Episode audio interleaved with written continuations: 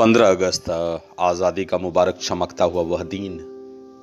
वह दिन जो हमारे पुरखों के तरफ़ से हमारे लिए नायाब तोहफा है। अनगिनत कुर्बानियों का सिला है।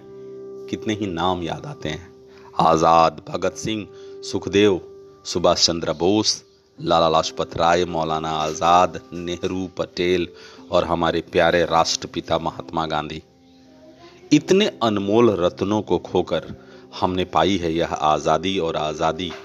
यह शब्द अपने आप में ही एक मलहम है।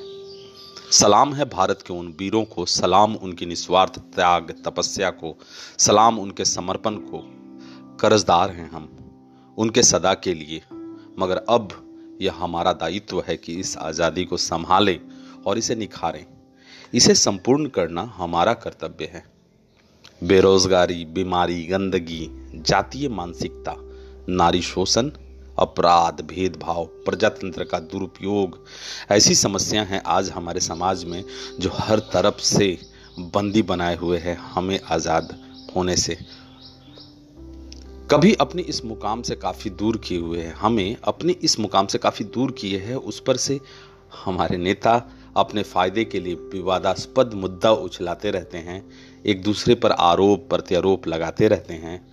हमें हमारे ज़मीनी मुद्दों से ज़रूरी मुद्दों से भटका कर आपस में लड़ाते आ रहे हैं और अपना उल्लू सीधा करते आ रहे हैं।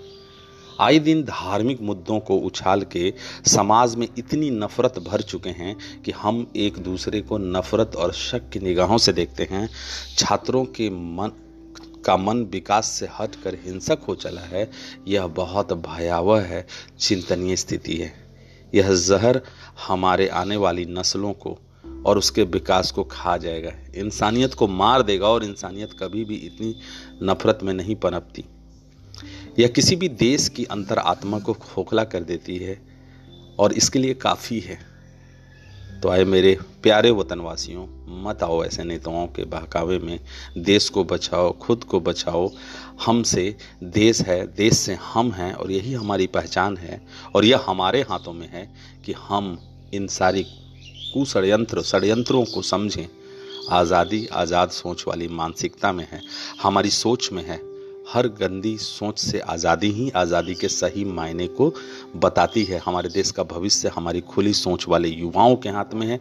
तो आइए, आज 15 अगस्त को हम प्रण लें कि हम किसी के बहकावे में नहीं आएँगे और अपने देश की आज़ादी पर आँच नहीं आने देंगे। ईमानदारी और एकता ही विकसित देश की नींव होती है। धन्यवाद, अरशद अली राष्ट्रीय कंप्यूटर प्रशिक्षण परियोजना।